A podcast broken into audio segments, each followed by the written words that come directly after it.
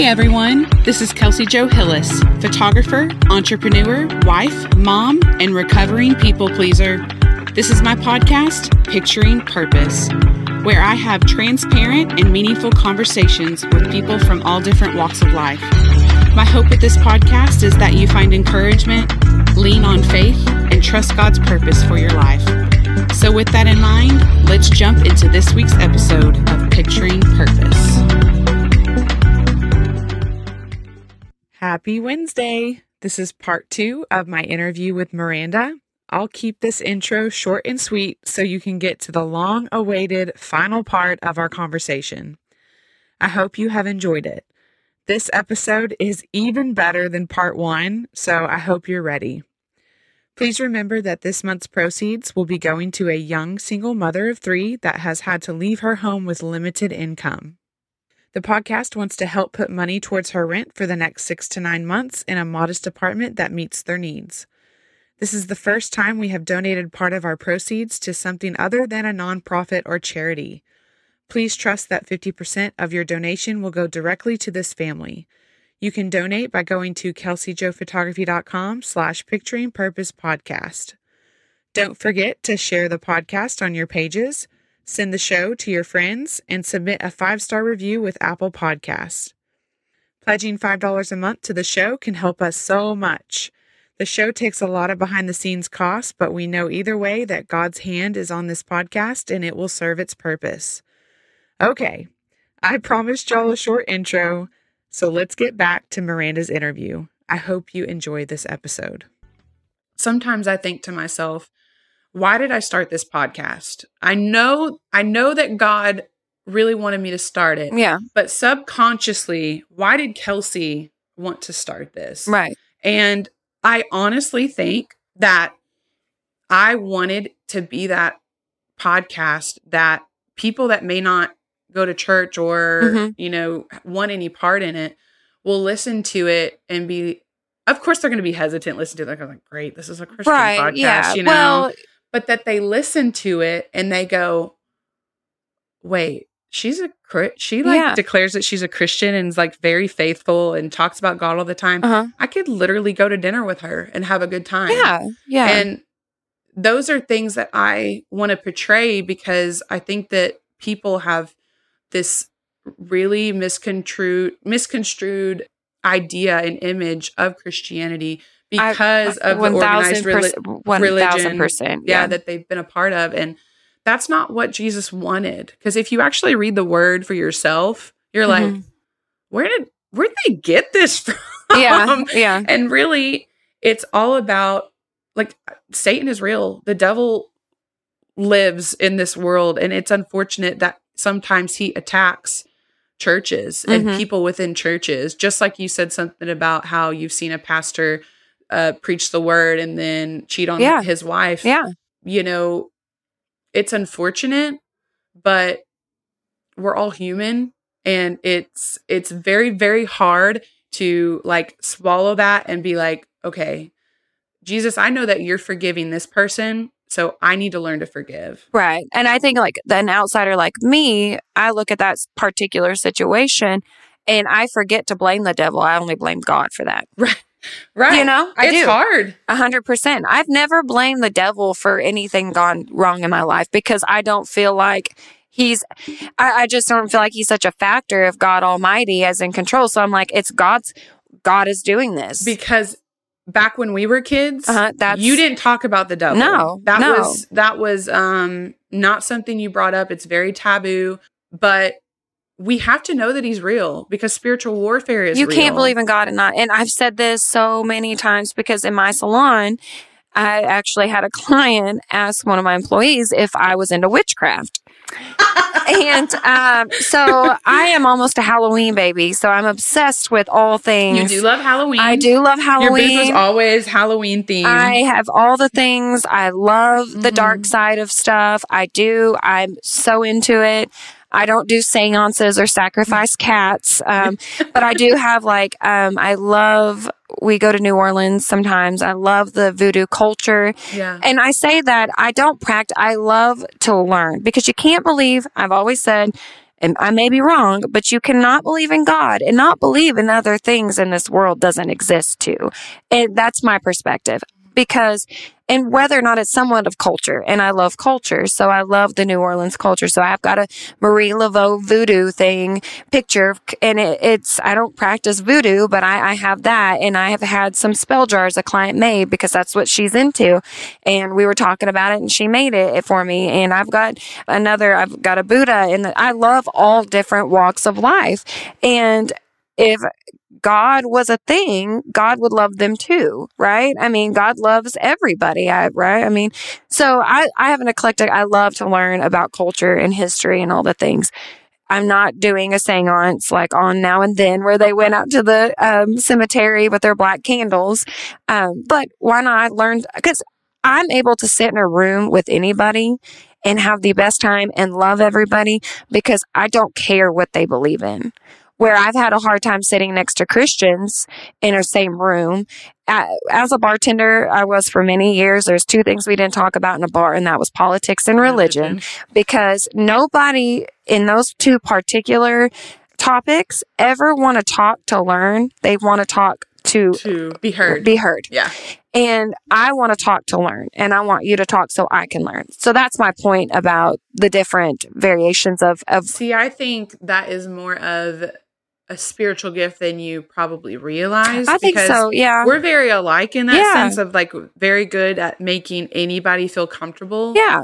What and I know is not better than what you know. Right. I don't know. Right. And I want to know what you know, because maybe there's parts of what you believe that may be suitable for me. Right. You know, I mean, I, I've had my palmistry read. I've had tarot cards read. Oh, yeah, I used to do that. I love, you know, time. I think it's cool. I've met some really great, fabulous people in the middle of a street in New Orleans and talked to them about their spiritual. But guess what? If that's what makes them happy and that's how they get up every day and they feel whole and, and, and a hundred percent, I'm not, who am I to tell them that they're wrong? You know, like who am I yeah, to say I mean, any different? I, from from my standpoint, I wouldn't. Um, my question is always like, are you feeling one hundred percent right. well, whole? Who because, knows? Like, of course, I'm gonna never condemn. So yeah. It's not my place to condemn anybody. I'm not gonna walk the street and be like um, lay hands on yeah, everybody and yeah, throw the Bible. Well, I, I'm not gonna be like, oh, you Satan lover, you're doing, you know, right, voodoo. Right, right. Um, I do believe that Satan plays yeah, a big role yeah. in a lot of those things. Right, right. He's, he is the master manipulator yeah. and deceiver, and he likes to make things look normal to us so that we are like, oh, well, yeah, I need to be accepting of mm-hmm. that. And, and everybody is on their own spiritual journey, and uh, Uh, you know, some people are farther ahead of me and some people right, are, right. are not. And, and I think that just comes with time. But I don't think, I'm not going to walk into your salon and see a Buddha and be like, Miranda. Oh, yeah. Right. Exactly. Because let me, let me show you exactly, you know, because that's not, and some Christians may listen to this and oh. be like, Kelsey, you're preaching heresy. But I, I don't think that that's our approach. I think our approach is, We we are here to plant seeds, mm-hmm. and the Holy Spirit is the one that does the work. Right, yeah. We are just the seed planters. I remember, I will never forget, do you remember back in the early two thousands, the power bracelets that came out? Uh, they, the, like? the, they were just the beaded, and they all meant something like serenity. They meant oh. power. And mm. that was like a, that was like a whole, that was like a whole moment. Everyone had to have those power bracelets, right? Mm. Well, I remember being in church, uh, when I lived in Little Rock, and somebody preaching that these were a significant, uh, sign of the devil, that these power bracelets carried. And she was from, she was from a different country, had came down to speak on this. And this bracelet carried this, these powers of the devil. And I mean, if you had them, like, you better get rid of them. So, I mean, I had, you can't wear jewelry at the Pinnacle, but I could wear it outside of school. My mom was not strict, and I could wear it at my dad's house.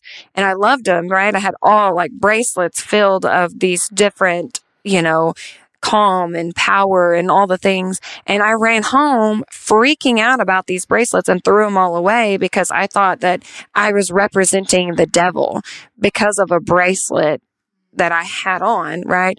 And so I kind of look back like, what was, what is going, you know, what is that? And so when I see these artifacts of different cultures and stuff, things like that, I don't look at it as so much like, and, and like I said, this is my own spirit. Like, don't throw the book at me, but I see it as it's an artifact of, of like, Kelsey, I don't have that, it over here. Put that notebook down, the cultural notebook. I don't need it. Uh, too, too, remember, uh, you're too, um, Post-it notes, your yes. index cards. Um, I just look at them as artifacts of things that, you know, I, if had I not do- dove into talking to people in that world, I wouldn't have met some really great people. Now, whether or not they're happy, that's not on me, right? They have to deal with that. But that's all a part of your walk. It's a, it's my God walk. Put you I'm in those there. Places to know these I people. Love people. Okay, I love. I've met some Wiccans. I have met some people who were agnostic. I have met atheists. I've met people that practice voodoo. I love people, and I, if that's what makes me who I am and a part of my spiritual journey, then so be it. Because I, I just, I have, I've danced in the middle of the street in Jamaica with a Rastafarian who was smoking a little something, something, dancing with him. Not in Jamaica. In Jamaica. And he turned around, he said, I have never had anybody embrace my culture like you. He said, usually people walk away from us because I was on a cruise. And he was like, you're a Jamaican. He was like, you have embraced this culture. I was drinking rum punch and dancing in the middle of the street. That's awesome. And everyone else is scared yeah. because I wanted to get inside of what they do and how they live, because maybe parts of their, their therapeutic perception of their poorness in their life, and they're still that happy. If they can be happy with no running water and dirt houses, I can surely be happy with what I, where I'm living, right? So, so the, I say all of that because I embrace culture and I love that. Yeah.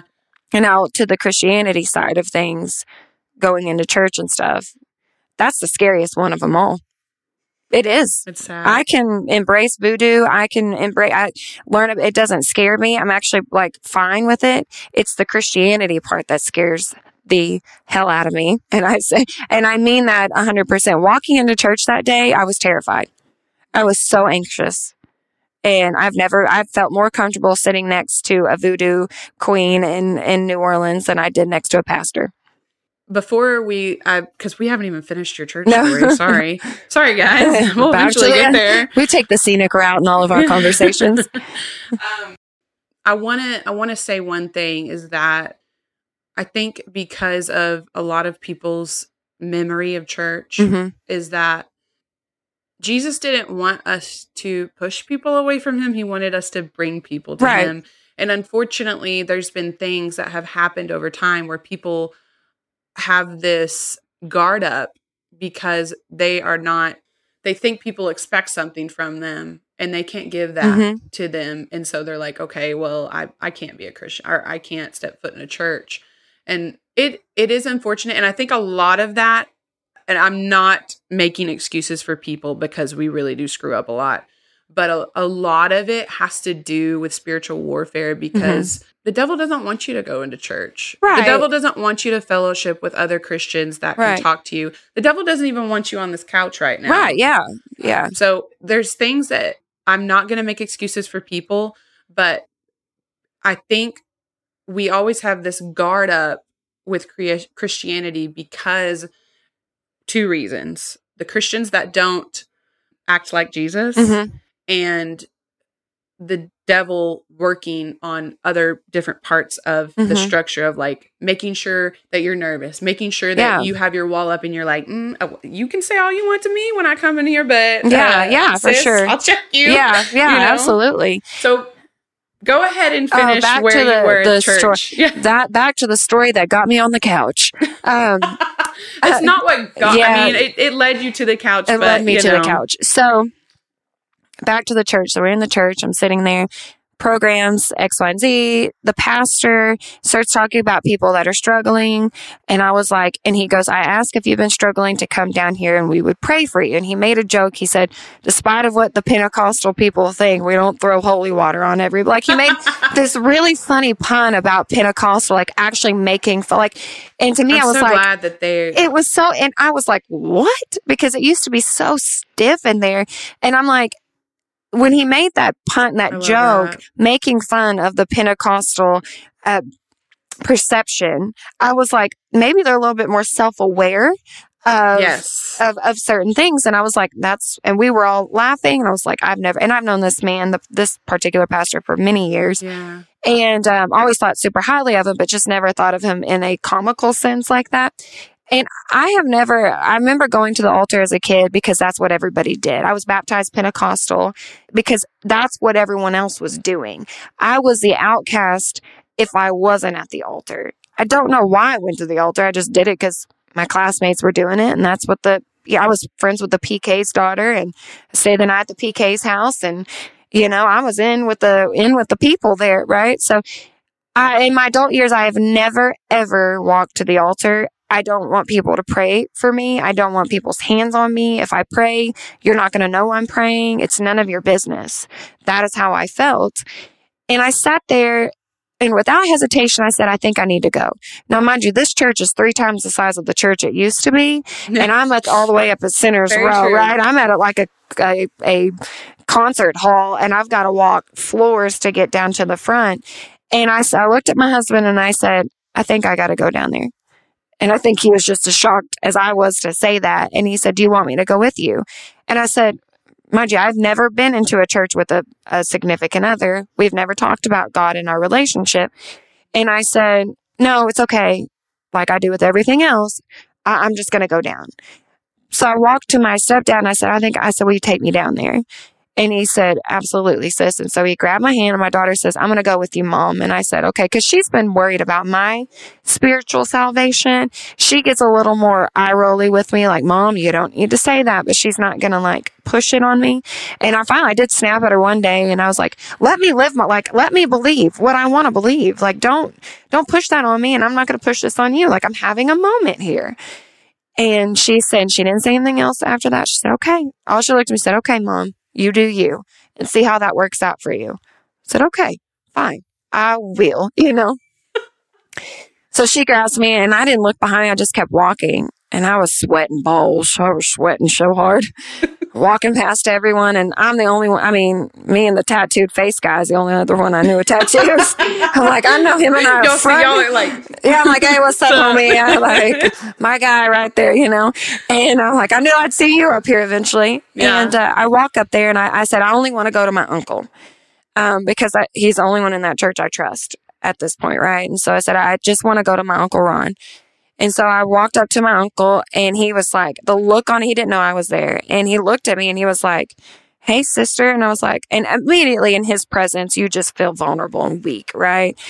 And I said, um, he said, are you struggling? And I said, yes, sir. I said, I'm struggling. And he said, are you, he's like, I was like, I, you know, my back. And I, of course I didn't go into all the other, we didn't have enough time for that. And he started putting, I'm in my like, oh, look at my, here you go, just read this, just pray for everything, okay? And he put his hands on me and started praying. At that moment, I felt my dad's hands on my left side, and my dad's crying, and he's praying.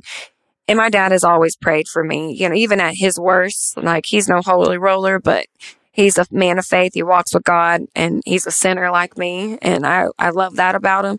And he's praying, and I look over to my right side, and my daughter is praying for me. And I feel this hand come across my back. And I look up, and there's my husband, and he is praying for me. And then I look over to my arms, and I see both of my my, my biological son and my stepson, my other stepson, and they're both praying. And I just lost it. And they were praying for me and holding me. And for the first time in a long time, I felt a lot of peace and no pain. And I felt more of a family than I have ever had because we're very much separated amongst a, a blended family. It's hard, you know. And I found that moment. And so when it was done, I looked over and I didn't ask them to come down there because that's not their, their journey. It's just mine. Right. And, um, and I looked at my husband and I think at that moment, like I fell more in love with him because I was at my weakest moment there and he was at his strongest for me. And so then like, I'm like, okay, kind of like putting my head down because all of a sudden now I'm seeing everybody I know and everyone's saying hi to me and everyone was just like in such great spirits because I hadn't seen these people in so long.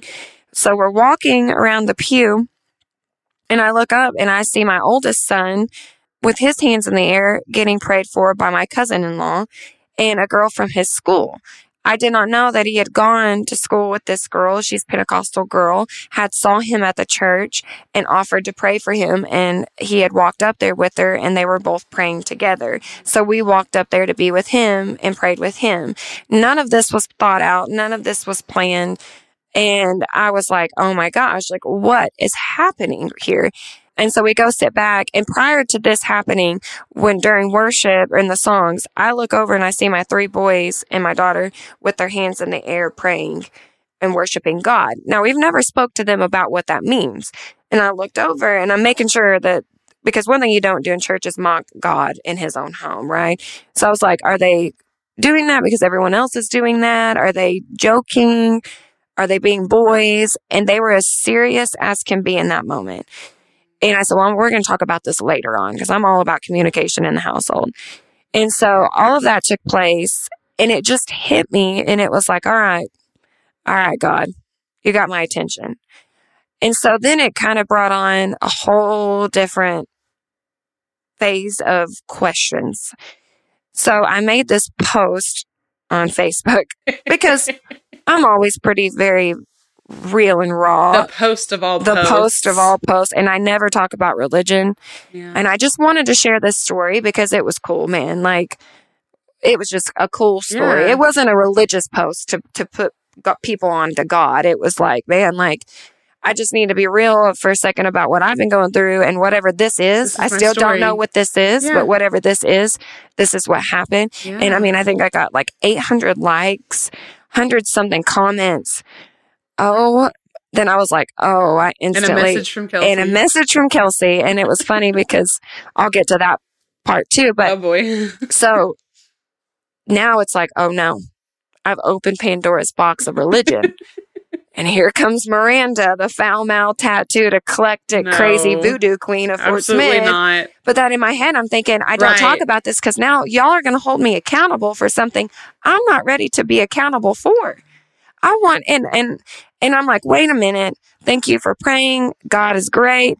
Won't he do it though? You know, you're like, and, and that was, won't he, won't do, he it? do it? You know, I've been there. Yes, God is good. But like, if you think for a second, people, that I'm going to quit being me and quit being the person that I am to want to worship your God the way that Christianity has told me to worship him, I'm not the person. I cannot do that. So here's what I've got to figure out. What I'm doing in my life isn't working. I'm bitter. I'm angry. I'm depressed. I'm mad. I'm confused. I'm not living to my best potential as a person. I'm very self-aware of my flaws, sometimes too self-aware. I'm too hard on myself. But I am aware that I have struggles I need to work on that are nobody else's fault but my own. But how am I able to do be me, live the life that I want to live? I don't like people holding me accountable for anything because I will disappoint you. I, I will, but still be able to walk with Jesus and have that moment I felt that particular day with my family. So now I'm like, what do I do? Like, okay, like, where do I go from here? It's a journey, right? So sometimes you hit these moments of like, I just pressed the start button. Yeah, and I, yeah. I and it revved up a lot quicker than what I was prepared for. So I'm like, all yeah. right. The only other time I felt that close to him was on the side of the highway when I was at my other lowest point in my life when as a single mother. And um, he did show up and show out for me. I don't know any other way to describe that moment in my life other than it had to have been him. And I've lost faith through that time. So when this particular moment happened, I'm still skeptical. Okay. Maybe it was coincidence. Yeah. Maybe it was, I was feeling something. I knew you were going to go through that phase. Yeah. I mean, like, mm-hmm. I still didn't want to accept it because once you accept that you love God, you're going to walk with God. Now you've got to follow this X, Y, and Z, right? Because we were taught that. Right. It's what you were taught. I was taught that. Like, you don't cut your hair. You don't do this. You don't cuss. You don't drink. You, and I've, I have partied with more Christians that go to church on Sunday that says we can't go there because I might run into somebody from church. I will have a beer right in front of you. I do not care. I don't like beer, but you know what I mean? I'm still going to show I'm going to dance. I'm, I love me. And it's taken a long time to really love me. And I know I struggle with depression, but it doesn't mean I don't love who I've become. There's there's something good inside of me that just struggles. But I love the the voice I have. I love the ability to say whatever I want to say with no regards to what you feel about it. Not nothing rude, but just raw and real, and this is what I am. And so now, as a Christian, as as that moment, if I decide to, okay, I'm going to walk with God, I'm, you know, I'm praying and whatever, I cannot be that Christian that society wants me to be. I'm still going to, I, I. He's not asking you to be the Christian but, that society wants you right. to be. He's asking you to be, what, follow him. And I, and I think, and I, I've heard that so many times. And then when you reached out to me, I was like, oh, oh God, here, here go. goes Kelsey. I'm like, because I did, I'd had so many people message me, man. And okay. that is one thing I do not like, is someone to shove a Bible down my throat. Okay. Because I don't talk to, to tell you to put this on you. I want to learn. And I appreciate if they felt that it was in their God's, in their heart to reach out to me. And that was what God put on their heart. I'm so appreciative of that, but I am the most hard-headed, stubborn. I think what I think, and I believe what I believe, because I believe that there's so much good in this world from different walks of life. And so I cannot conform to one road. My best friends are gay. I love my gay men. I love my gay women. I am my, they have, they are, I mean, I don't like to say they as in a collective group, because they're human and they're just like everyone else, but they have helped me raise my children. They have picked me up off the floor. They're still people. They're people. You're not going to tell me what they do is wrong. I know their hearts. You know, I, you can't, you just, you cannot tell me that people, that the, that Christians say are, are against their beliefs are bad people. I will not stand for it. I will stand up against it and still love God at the same time. And that's all that I ask. Yeah. It's to be able to still be me and still love the people I love and still be able. And I think God made me this way. Like, if he didn't, why would I be this way, right? If you know me, you know I love supporting my local businesses. Today, I am sharing one of my favorite restaurants with you, Pasta Grill in Van Buren. Y'all, this place is delicious. If you're looking for an amazing restaurant with wonderful customer service, go visit Pasta Grill. They are located at eight ten Main Street, Van Buren, right next to Chapters on Main Bookstore. Their hours are Tuesday through Thursday, lunch eleven to two, dinner five to eight, and Friday through Saturday, lunch eleven to two, dinner five to nine thirty. My favorite dish is the seafood pasta, and you can't skip out on their white cheddar dill soup. Pasta Grill has lunch specials Tuesday through Thursday and also offers catering. Check them out in person or visit their website, pasta grill restaurant dot com. You know, I, you can't, you just, you cannot tell me that people, that the, that Christians say are, are against their beliefs are bad people. I will not stand for it. I will stand up against it and still love God at the same time. And that's all that I ask. It's to be able to still be me and still love the people I love and still be able. And I think God made me this way. Like, if he didn't, why would I be this way? Right. I mean, per church, per Bible. Oh, I, I mean, if you really want me to get down to the, I mean, to I'm, the wire here, I mean, I, I think that you have lived this life and being so open to people. And I'm the same way. Mm-hmm. I'm very open and loving to to anybody. But I, I think that that is your advantage point in your spiritual gifting, because you are so loving and open. Just like the situation that you explained in Jamaica, you can still you can still embrace him and love yeah. him. And maybe just sprinkle one little seed of Jesus about how you, your life is so amazing too. Mm-hmm. And that you're happy and you're so loving because you have Jesus. Right. And then leave it at that. You don't have to say, this is what you need to do. You're, you're walking with the devil. Mm-hmm. Like, you know, yeah. you don't have to condemn people.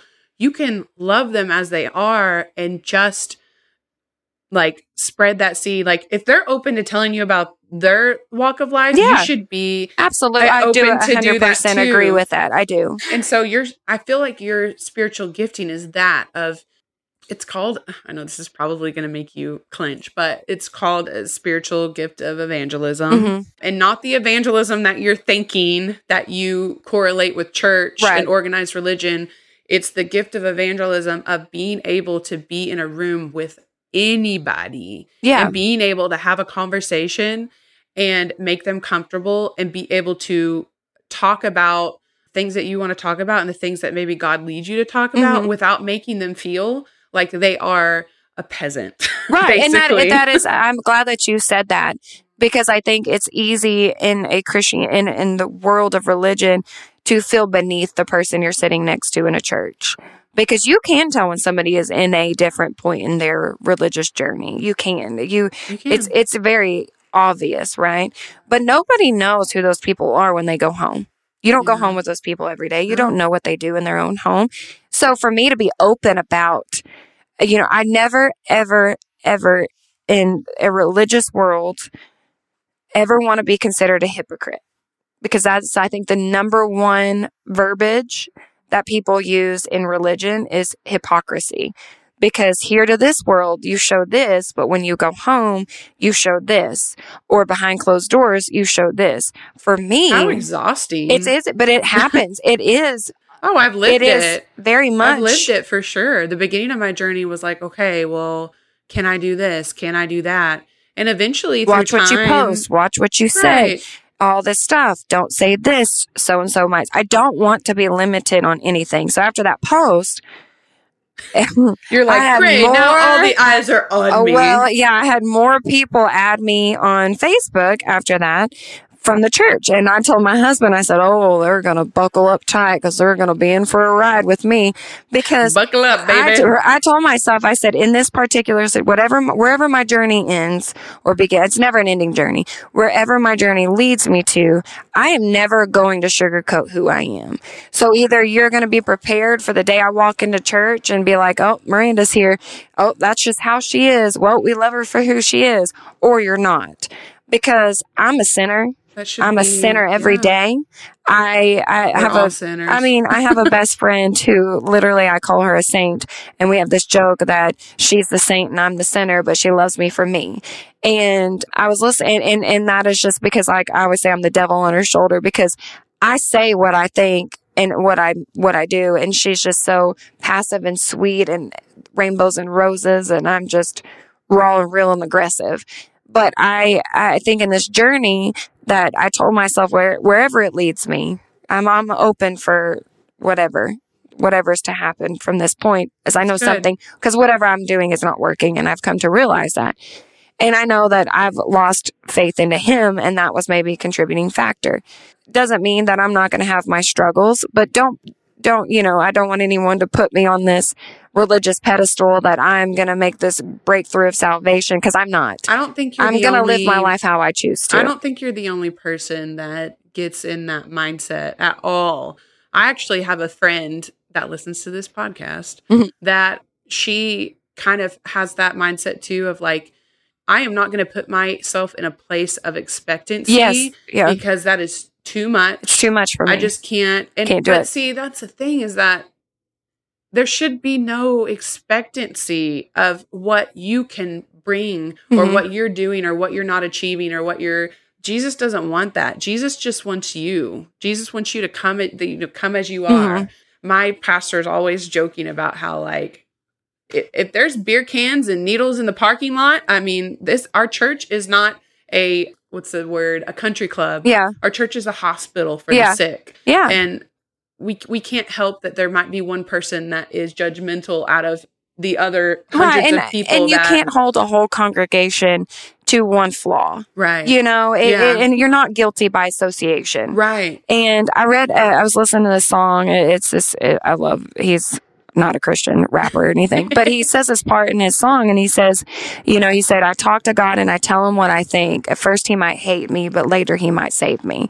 And that is a hundred, like I listen to that lyric all the time, because, you know, you think, you tell him what you think, you sit there and you let it all out, and it's ugly, and I've cussed and I've cried and I'm mad. And then you might not like what I have to say, but every single time I know that he has saved me, because I've never had to, do, I mean, I've dealt with some pretty really bad things, but I've never had to stay there. Yeah. Does that make sense? Like, I've yeah. never had to stay there. Mm-mm. And so there's a reason why I've, I'm where I'm at in my life. And I can't take complete accountability for that because I've given up and told him, it's on you, my guy. Like, yeah. I, and, and I remember, you know, in the past, my dad said, give it to God. And I'm like, what a cliche thing to say when you don't have an answer for my problem. Like, I need a instant gratification. I'm that person. I have a problem. I need it fixed today. And I'm a brat. When things don't go my way, I lose my mind. And then you tell me, give it up to God. Okay. That's cl- sure. All yeah. right. There you go, God. Take it. I'm out. Easy peasy, right? I just read something last night about instant gratification. That's so crazy that we are, in our society, we are so set on instant gratification. Yeah. I am too. I mean.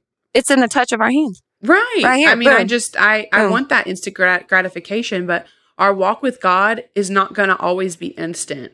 Sometimes things that we pray about, we may not see for two, three years. Well, you say that because think about that moment going back to the couch. In that yeah. moment, talking about the two men that we were so wrapped up in, had God answered our prayers, I wouldn't be sitting on your couch and here today. And look, and it, but it's one hundred percent true. And who who knows, five years from now, it may be totally different. I might be standing at the front door with a pamphlet on a church. You don't know. Uh, here's well, and I told my husband, I said, you know, it would be, I was like, not saying me, don't put me in coach, but if somebody like me that First looked class, like baby. me stood in front of a church, you know, stood and greeted people on their worst days, me particularly, like, I'd love to see me. Like, I'd love to see that. That guy that had the tattoos on his face had no idea what he did for me that day. Mm. He didn't, because he probably didn't even know what he was doing there. But the moment I saw him, I was like, this is, okay, cool. What's up, my guy? You saw someone just like you. Yeah. Yeah. yeah, but it's like tattoos shouldn't depict that you're in right. a vulnerable but place in your life. To, that shows to you that he has... He has a story to tell. Right. You could see that. Right. And he wasn't yeah. raised Yeah, there. no. Yeah. yeah, same, right? But you would never look at me and think, that girl was baptized Pentecostal and went mm-hmm. to a private school for three years, you know? Like, yeah. I ended up pregnant in high school, and I'm a high school dropout, and I lived a scenic life. Trust me, I've made a lot of mistakes, so post-church, but... me going through all that, you would have never known that I had had that part of my life in there. So, yeah. you know, but yeah, that guy did a lot for me that day. Shout out to you. Yeah, whoever you are. Shout out to Tattoo Face Guy. Tattoo Face Guy. So you keep bringing up like losing yourself. Mm-hmm. Is that like your biggest fear of like diving in, basically, of like losing Miranda? Yeah. Yeah. Because you have to clean up your act somewhat in Christianity, and to go to, you do, you, you do. Yes, I can't, but, I, you but do. It's not, it shouldn't be something that you do. It should be something that he does for right, you. Right, right. And absolutely. Yeah. But I think with Christianity, you have that misconception that yeah. if I go to church, I never wanted to start going to church because I knew that I couldn't continue going to church, that you weren't going to see me every Sunday. You weren't going to see me. I just, I just not that person. I don't feel like I have to be in a church to, to talk to God. It, do I get, was I closer to him there amongst the same people that day in Easter? Absolutely. I get that now. Mm-hmm. I do get that. Yeah. But I, I can't start something that I can't one hundred percent give myself to just yet. So I never wanted to do that. Yeah. Um, which, and then I didn't even look at it in the same, at least I went. At least it was one time better than zero times. I mean, I hadn't slept in church in almost six years. Yeah. Um, and it had been several years prior to that. And I, the last time I'd slept church was Easter. I don't know what it is about Easter that draws me to church, because I don't hunt Easter eggs. But I, I, I have to look at it from different perspectives. At least I'm going. And I didn't want to go to church on my worst days either. Like, I have a problem with only needing God on my worst days instead of worshiping oh, him honey, on my best days. You are... You know what I mean? Yes, like, that everybody is the struggles truth. with that. Everybody struggles with that. Sometimes I'll be like, be so disconnected for a while, and then something will happen, and yeah. I'm like, God, like, pull me out of this. Yeah, and then like, I'm like, it's almost like when you I were drinking even... at the Cowboy, and the next day you're like, God, if you save me from this hangover, just, yeah, I'll never drink again. Yeah, I just I promise I will never do this again. But it's it's, and then I felt like you know, I, I, on that podcast that I listened to of yours, she didn't look at God as a father figure. It was more of a friend. And that really spoke to me because I under, and like what y'all had talked about with that, with like the daddy issue thing and all that made complete, say like it hit me like to the core. Cause I was like, he's not my father. Mm. He's my friend. He's a really good friend. That'd be the only way I could ever get close to him because when you, when you haven't had that father, like, I'm not going to dive into that part, but right. I get it. You know, the father part is very tricky, you know, when you can talk to him like a friend and a friend is there on your good days and a friend is there on your bad days. You have those friends that sometimes you only seem to call them because, you know, we're grown, we're busy, we're married. Don't you have that friend that you call when you need something and you're in a bad mood and you need to vent, but you're not going to call them and say, hey, Tiffany, I've had the best day ever. Want to hear about it? You don't do that because you, they don't, you don't want to tell them about the good times, right? And eventually that relationship and isn't it, going to sustain. It's not going to, because they're like, you only call me feel, yeah. when you need me, right? Mm-hmm. You only call me.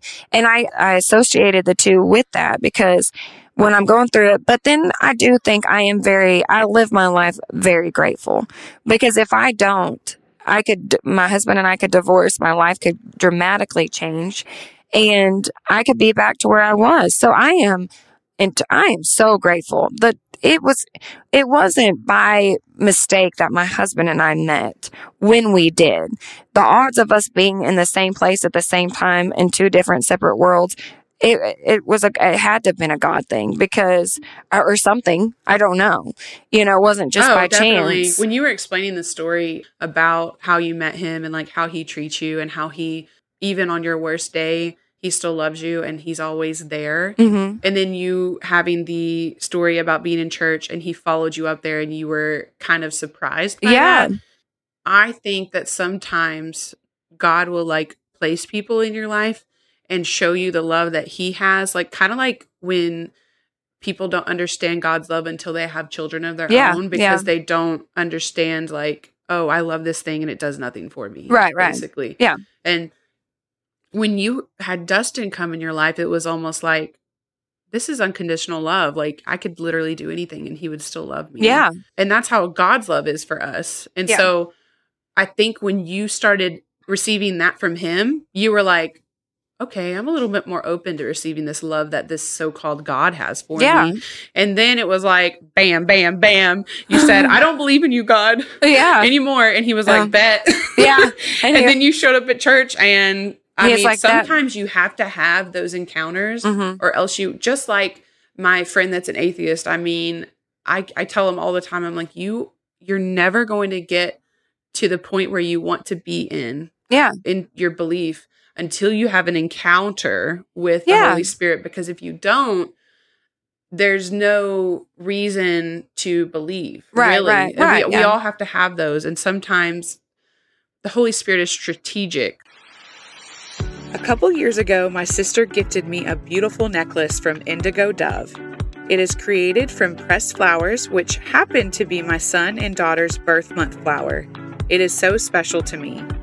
Indigo Dove's products and services are local to Arkansas but can be shipped anywhere. The owner specializes in preserving flowers from memorable occasions into a beautiful, one-of-a-kind keepsake. You can also find botanical-inspired jewelry, artwork, and paper goods in the online shop for a unique gift idea. As always, Indigo Dove honors those we carry in our hearts by giving back a portion of each sale to infant loss awareness efforts and grief support. Go check out Indigo Dove on Instagram or her website, indigo dash dove dot my shopify dot com. When you had Dustin come in your life, it was almost like, this is unconditional love. Like I could literally do anything and he would still love me. Yeah. And that's how God's love is for us. And yeah. so I think when you started receiving that from him, you were like, okay, I'm a little bit more open to receiving this love that this so-called God has for yeah. me. And then it was like, bam, bam, bam. You said, I don't believe in you, God, yeah. anymore. And he was like, um, bet. yeah. And then you showed up at church. And I he mean, like sometimes that. You have to have those encounters mm-hmm. or else you, just like my friend that's an atheist, I mean, I, I tell him all the time, I'm like, you, you're never going to get to the point where you want to be in. Yeah. In your belief until you have an encounter with yeah. the Holy Spirit. Because if you don't, there's no reason to believe. Right, really. right, and right. We, yeah. we all have to have those. And sometimes the Holy Spirit is strategic. So, well, you say the strategic part, and that's funny that you bring that up, because since then, when I was in the hospital, a client of mine was like, here, check this doctor out. I went to a chiropractor, and it turned out to be a scoliosis specialist who really was like, this is what is wrong with you. This is what you're going to need. That opened up the doors for me to get a hold of these other doctors that hopefully now I know what's wrong with me, that I can get the surgery and things that I need done. But I mean, I wanted instant gratification that day. I wanted them to throw me on the table and cut me open and fix me then, because I was so miserable. Right. And so Anybody then it's like, would. yeah, but I had no idea this doctor was a scoliosis specialist when I had went into his doors. I was just going to see a doctor just to help me with something. And then next thing I know, it's opened up these doors for these other hopeful opportunities for me to see the light at the end of the tunnel. That's and right. um, and so I'm like, okay, sometimes, hello again. Sometimes our healing... Because someone actually asked me when I was explaining our podcast mm-hmm. the other day, and she was like, I told her about the church experience and that you kind of, you felt a sudden like relief of pain. Yeah. And she was like, was she healed? And because I mean, that has yeah, happened. Yeah, it's happened. I've seen it and in I, churches. I was like, I don't think so. I think she still has pain, but I think what's happening now is that the Lord is leading her into different pathways mm-hmm. where she can be healed by yeah. medical doctors yeah. and people that know what they're doing. Because, yeah. you know, five years ago, this doctor may not have known what to do with you. Oh, yeah. And and, now and that's what the doctor said. He was like, you know, had you have had this fixed fifteen years ago, your quality of life would have been, t- you know, technology, yes. you know, is such a different thing. And yes. so, and that goes to timing with everything. Had I met my husband six months to a year prior to meeting him, he wouldn't have loved the person I was then. You know, and it's all about timing. And so I think the same thing, like I, you know, I have to learn with, with God, I don't have to be my best version for him, and timing isn't right. Like I've, I have, I'm going to tell you, I have been, you know, at the bottom of that barrel. I have drank myself to oblivion. I've taken drugs. I've done all the things. I've cried, you know, high as a kite. I have, you know, attempted suicide at sixteen, and he saved me from my front yard, you know, and, and then next thing I know, I'm put into a hospital, and then I end up working at that same hospital several years. I was like ten years later, helping the same kids that I was. You know, and so I forget that all those things have taken place in my life, because you don't see, you don't see the good when things are bad. And when you're in a mental state of like crisis and manic, mm. nothing is, yeah. nothing is going to, you, you never feel like you're going to get out of it yeah. until you're out of it. And then you've got to find tools to, when you go back into it, to be like, okay, this is what I got to do better next time. And when I go through this phase of ma- mania again, yeah. you know, and so, I'm I'm open for whatever the future holds, as long as I can just continue being me. So I don't want anyone to be like, "You're sitting here on this podcast, and then I saw you twerking at the at a bar or something on the table." You know, yeah, on the wall. I'm like, yep, that was me, girl. That's one thing that I. And before I get to my notes, mm-hmm. I haven't even touched the notes yet, people. Yeah, well, I've I've touched like one sentence, but. I want to, first of all, tell you that no matter how much pain you've ever been in, I'm going to mm. cry. Don't cry. That God loves you so much. And I know that sometimes it doesn't feel mm-hmm. like he does, especially when you're in that pit and you're, especially when you're at the hospital yeah. and there's so much pain and you're like, God, do you even love me? Well, I feel like he's picking on me. You know, they say that God doesn't give you more than what you can handle. Sometimes I'm like, listen, my guy, you have too much uh, faith in me, you know, and I, I get that. But what if, and I could be wrong, but what if all he was asking for was your trust? And then, and then you were like, okay, like, take it from me. And now it's like, door open, door open, yeah. door open. Yeah.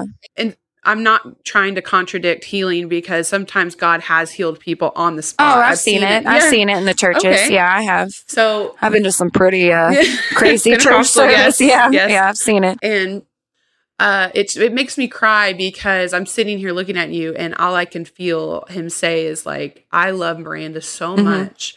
And all I need her to know is that I do love her so much. I just need her to trust me.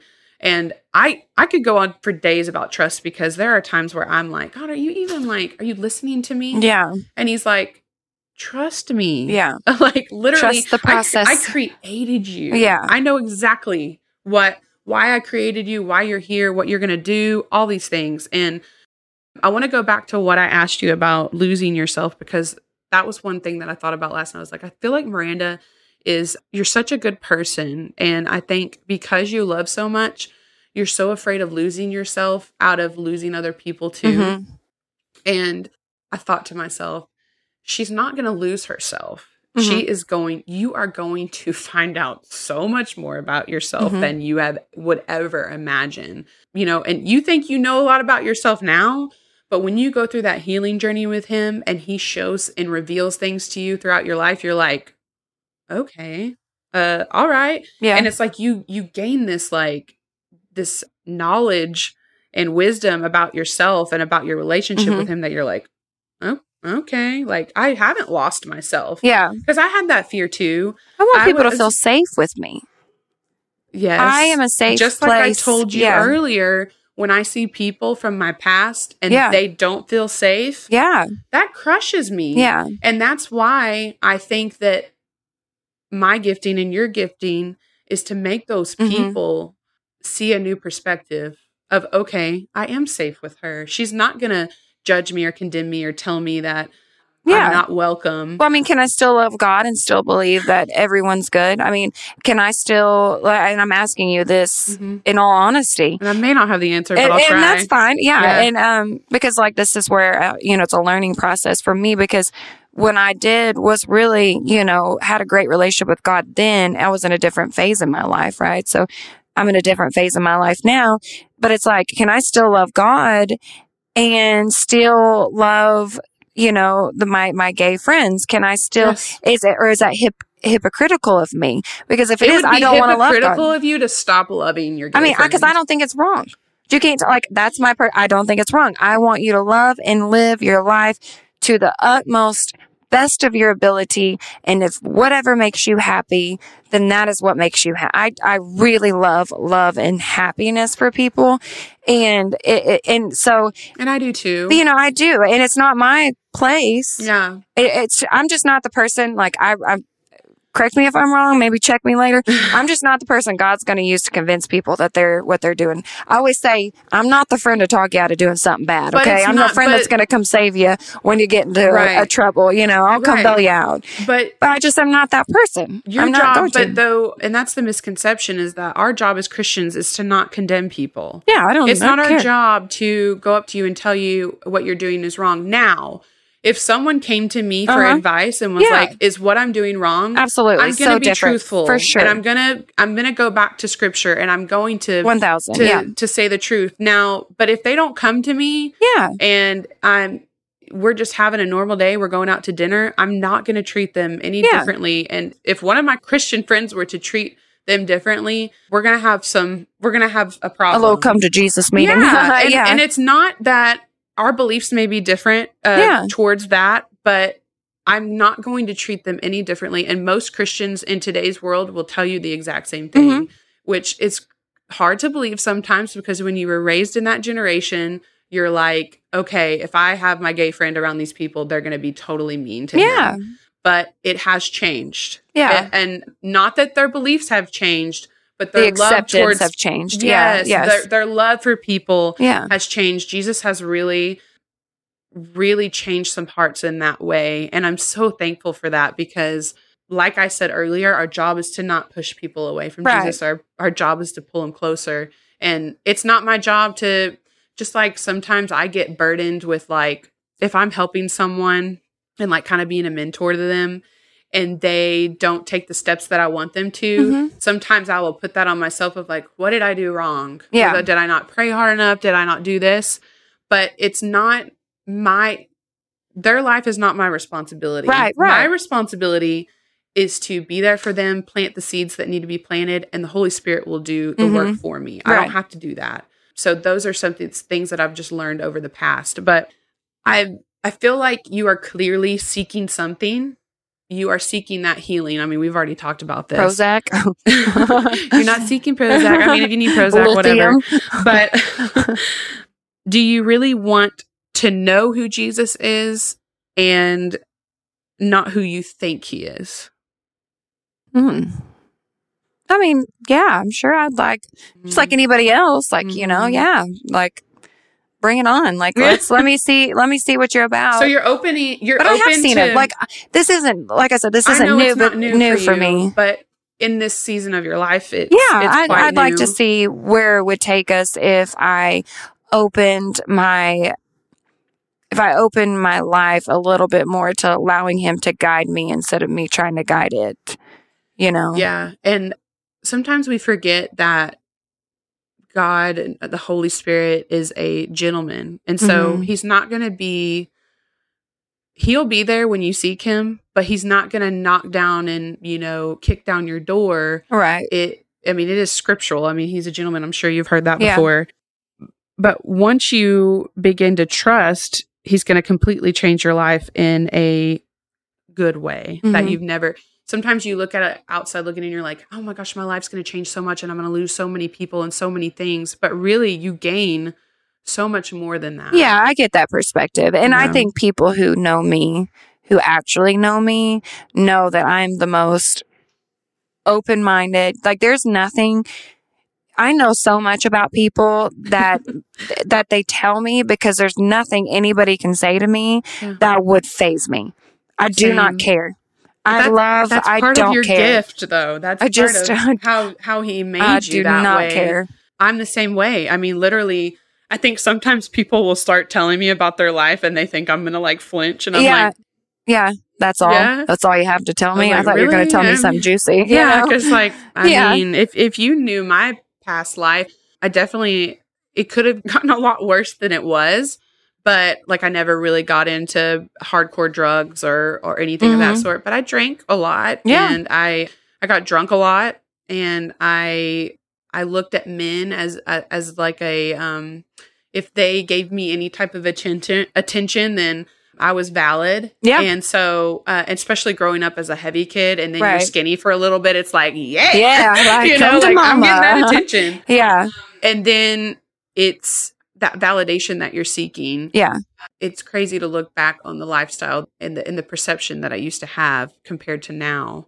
Crazy enough, last night during my, my Bible study, I was in Luke and I wrote down Luke nine fifty-six, for the Son of Man did not come to destroy men's lives, but to save them. We can know about him. This isn't scripture. This is my notes. We uh-huh. can know about him, but we can't know him without seeking him in his word. How can we reject Jesus based on what other people say? Can we at least be open-minded enough to seek him for who he really is and then decide? I think a lot of people miss that part. Yeah. Yeah. It's we we get so caught up in rejection from people. And mm-hmm. one thing that I've had to learn is like what people around me think doesn't matter. What God thinks about me and right, what I'm right. doing matters, because if I constantly am in my head about what people think about me, I will self-destruct. Yeah. Oh, same, same. And as much as I try to, you know, I, re- I really don't care to most, because as you get older, you just get too tired to care and you've got too much going on. But yeah. I think in my life today, I've got to learn to stop being the judge, the jury, and the executioner. I cannot control everything that I think that I can control.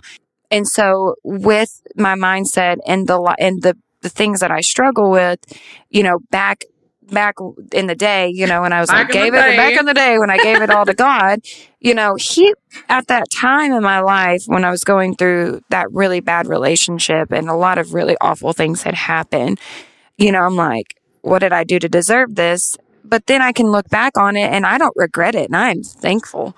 I thank God, thank you.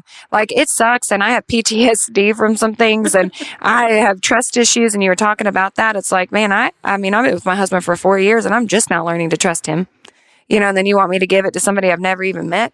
you know, it, but that's just the bitterness and the, in the angry adult in me, which I know that that's, that's not fair. Yeah. But, you know, I think I, th- I do. I thank God every day he put me through that, because man, I, I like, I just am appreciative of the life that I have. I am so, so incredibly like, I, I tear up every time I think about it, because like, I did not think that there was a single person out there that would love me for who I was and without consequence or without pain. And I'm so grateful for, if anything, for my children to see that, because I didn't get to see that growing up.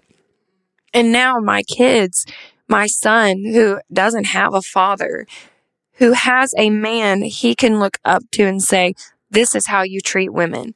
This is how you raise kids. This, you know, and he's not perfect. I don't, I don't want to give you a big old head and make you think you're perfect, because the laundry still needs to be done. Listen, there, Daddy. Dustin, you're not perfect. But you're not perfect, but you're perfect for me and for my kids. And if anything, now my daughter has something to look up to instead of me saying, don't do what I did. You know, they've been through it with me. They've been through the trenches yeah. with me, but now I can say, you know, this is what you want. And now they can know that when they're gone, their mom's at home, they don't have to worry about coming home and seeing their mom in a, in a, in a really bad situation.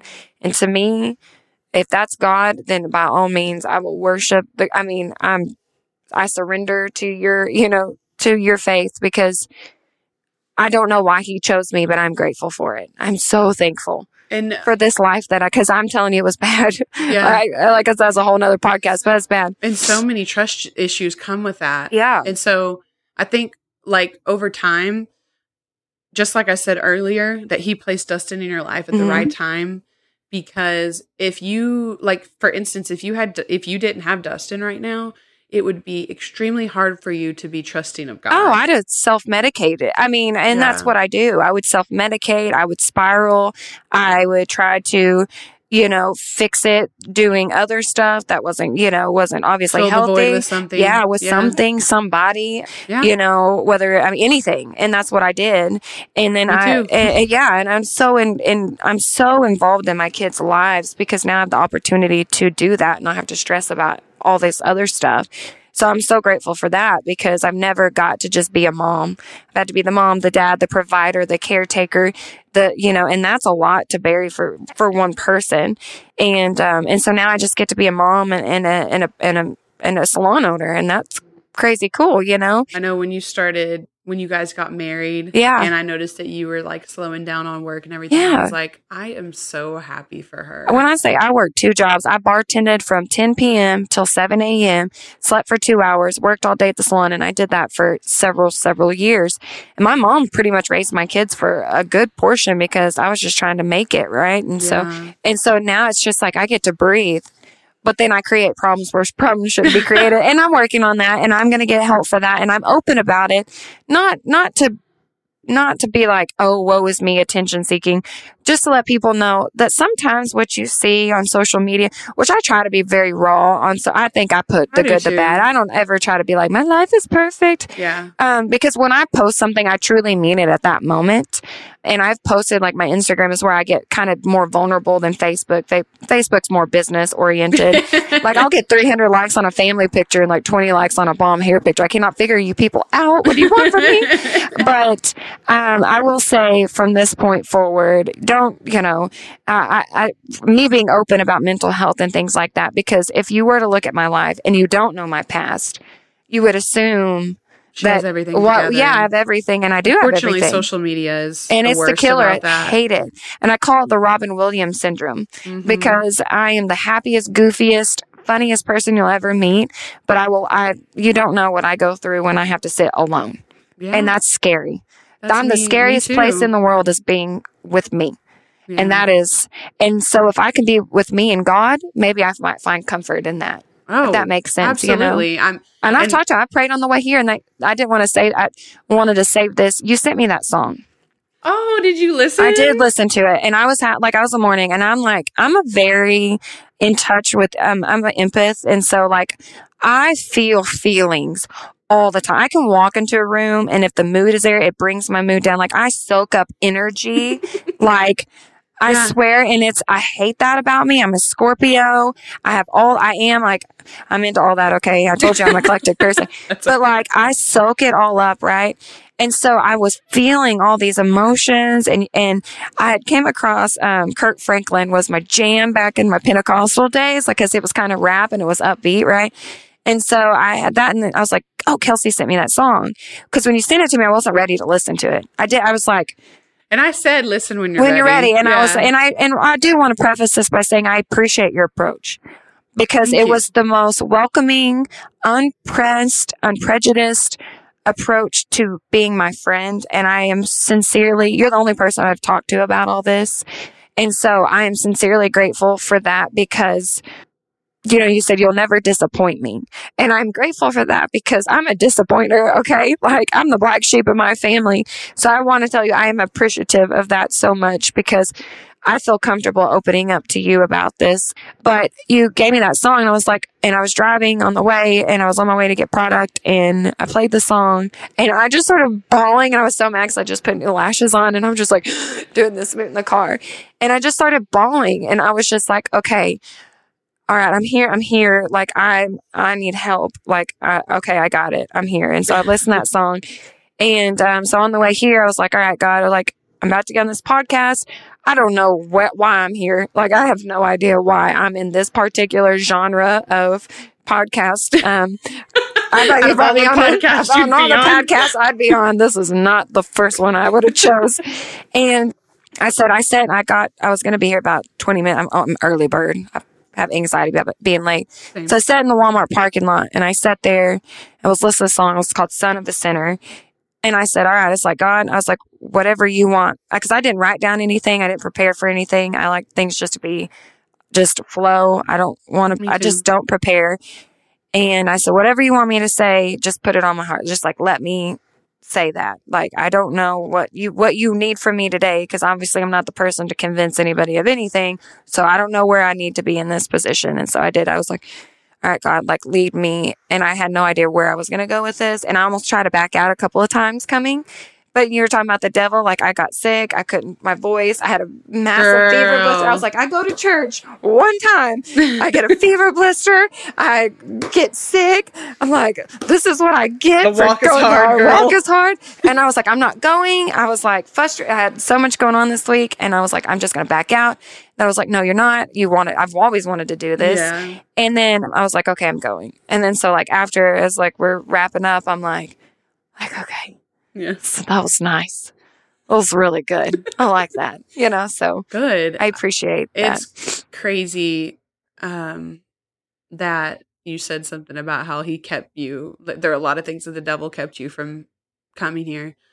Girl, I mean, the someone actually reached out to me earlier this week. Another, she goes to another church, but mm-hmm. she was like, the Lord put you, you on my heart this morning. And I don't know if anything's going on, but I just want to let you know that I am praying for mm-hmm. you. And, and I was like, you know, nothing really specific is yeah. going on, but I'm, I'm always being attacked. So yeah, like, like, thanks. Just, I, yeah. I enjoy the prayers. Thank you so yeah, much. I need sure. them. And we got on the subject of like being attacked. And, um, when you are in the light and the devil knows what you're trying to mm-hmm. do, because, and I think the reason that I get attacked so much, especially leading up to a podcast, like, yeah. especially when it's things like this yeah. or the atheist podcast. I mean, my, my kids get sick. Yeah. Always. Yeah. My yeah. Uh, marriage is not very good yeah. or like we're getting in an argument or I'm not feeling secure mm-hmm. in myself or in my faith, or I'm always getting some, you some kind of attack. You're like, what am I even oh, doing yeah. here to and, talk to about this? I'm not even living right. up to the expectation I'm trying to teach people yeah, about. Yeah. And, and I'm human. And like, that's why the Lord has people in my life that I can call yeah.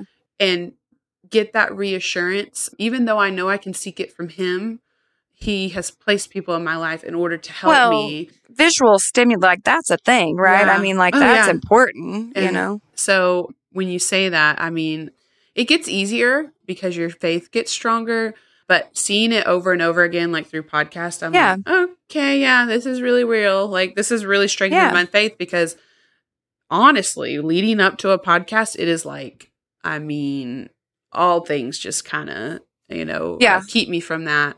I'm so glad that you came. Mm-hmm. Me too. Um, because it was refreshing for me. I know a lot of people, I have a, a variety of people that listen, but my my Christian friends that like attend church regularly, yeah. like um, those, you know, strong Christians, like sometimes it helps them to listen to things like yeah. this because they get a different perspective from, I hate even to say the word, but like the secular world. Yeah, for sure. Because it opens their mind to, okay, like this has been her life and her standpoint. And it just kind of makes you realize that not everybody is in the same cookie cutter no, experience. Yeah. And we're, and, I mean, the secular world. I love that. I love that secular, title. Um, yeah. Because we're people too, mm-hmm. you know, and, and everybody is a person and everyone, mm-hmm. it, you know, it, they all deserve the same treatment and approach and love and understanding and whatever that may be in their life. And that's all that I care to do for anybody that's around me is I'm, I'm a safe place for that, for the good, the bad, the ugly, and the best. And, and if that is my purpose on this earth from God, so be it, you know, it is. But, um, it is what it is, you know, like I'm, it is what it is. Yeah. I, um, I'm so glad you came. Me too. Thank said you. That. Yeah. And you do have a purpose um, in your life. Usually I'll end this with like, what's your purpose yeah. in life? Um, but I'm going to just tell you what okay, your purpose tell is. Me. Like I've said before, I think you have a gift of evangelism. Uh, clearly you have a gift of like discernment mm-hmm. too, because you can read people. And that is, that is a gift from God. I I don't think, I know that we go through life in order to like have lessons and And then that attributes to our gifts, but God designed it that way. Mm-hmm. And then some things are like, like a gift that you may not even think you have, He will equip you with that when you're in the moment mm-hmm. of, you know, if you're, if you see someone on the road that He wants you to go talk to. I mean, it's, it's crazy how I will be so nervous about going up to someone I don't mm-hmm. know.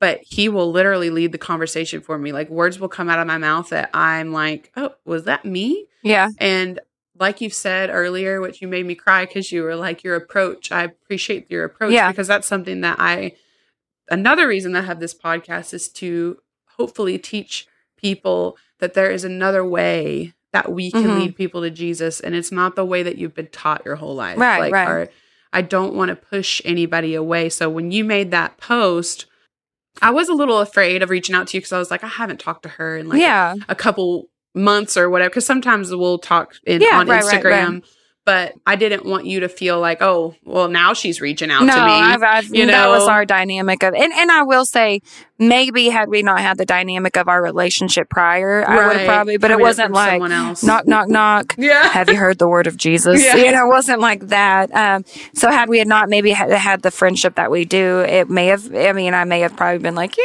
what's going on? Yes, but with you, I was like, I want to talk to her. I don't know why. Like, I mean, we, and then we had lunch and, and I was like, I just, and I don't do that. I really don't go to, I just don't because I get so, I an- so anxious. Honored. Well, I just, I have so much anxiety and I talk myself out of doing things all the time. Mm. And then I, I'm like, I, I don't, I, cause I don't want to check myself.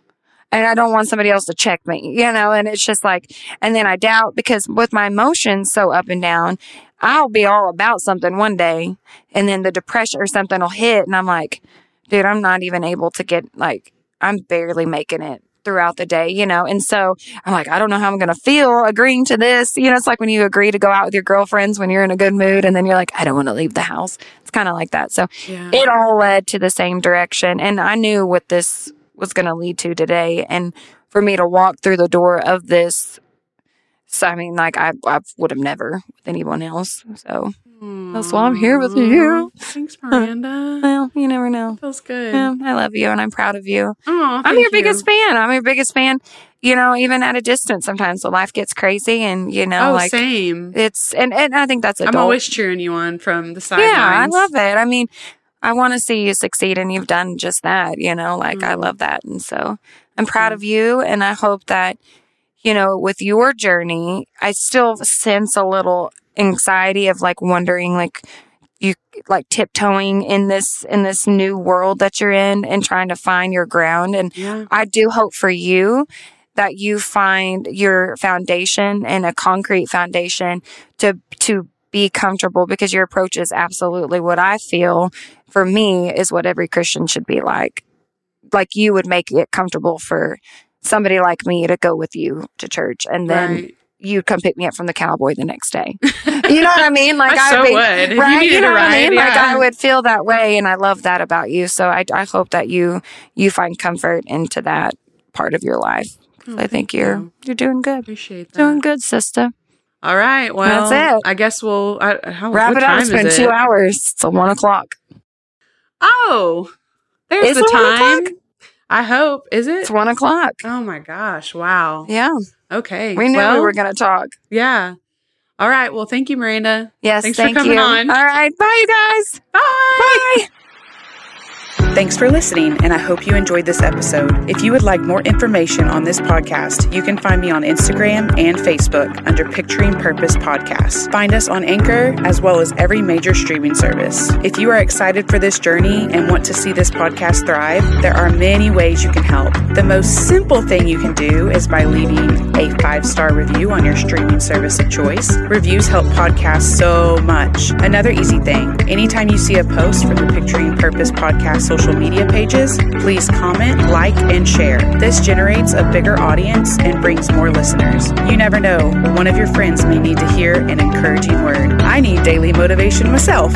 Last but definitely not least, if you want to see this podcast fulfill its purpose, your donations are incredibly appreciated. Keeping the podcast up and running is an extra cost I have taken on and will continue to do as needed. I know that God will always provide, because this podcast is His. Not only will donations go to the making of the podcast, but Picturing Purpose will be blessing a portion of its monthly earnings to people in need. Whatever God puts on my heart is where the money will go.